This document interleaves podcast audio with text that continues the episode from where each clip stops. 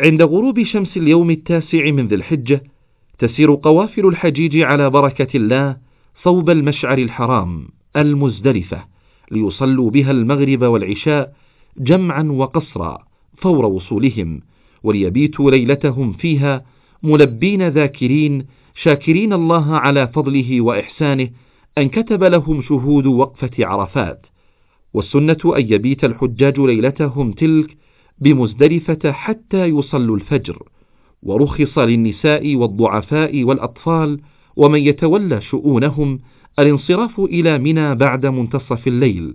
فإذا صلى الحاج الفجر يستحب له أن يقف عند المشعر الحرام وهو جبل في مزدلفة أو في أي مكان بمزدلفة ويستقبل القبلة ويكثر من ذكر الله والتكبير والدعاء بما تيسر له. ثم ينصرف قبل طلوع الشمس إلى منى وأثناء سيره يلتقط حصيات الرمي السبعة لرمي جمرة العقبة الكبرى ويلتقط باقي الجمرات من أي مكان في منى. لإعادة سماع الرسالة اختر زر النجمة. للعودة إلى القائمة السابقة اختر زر المربع.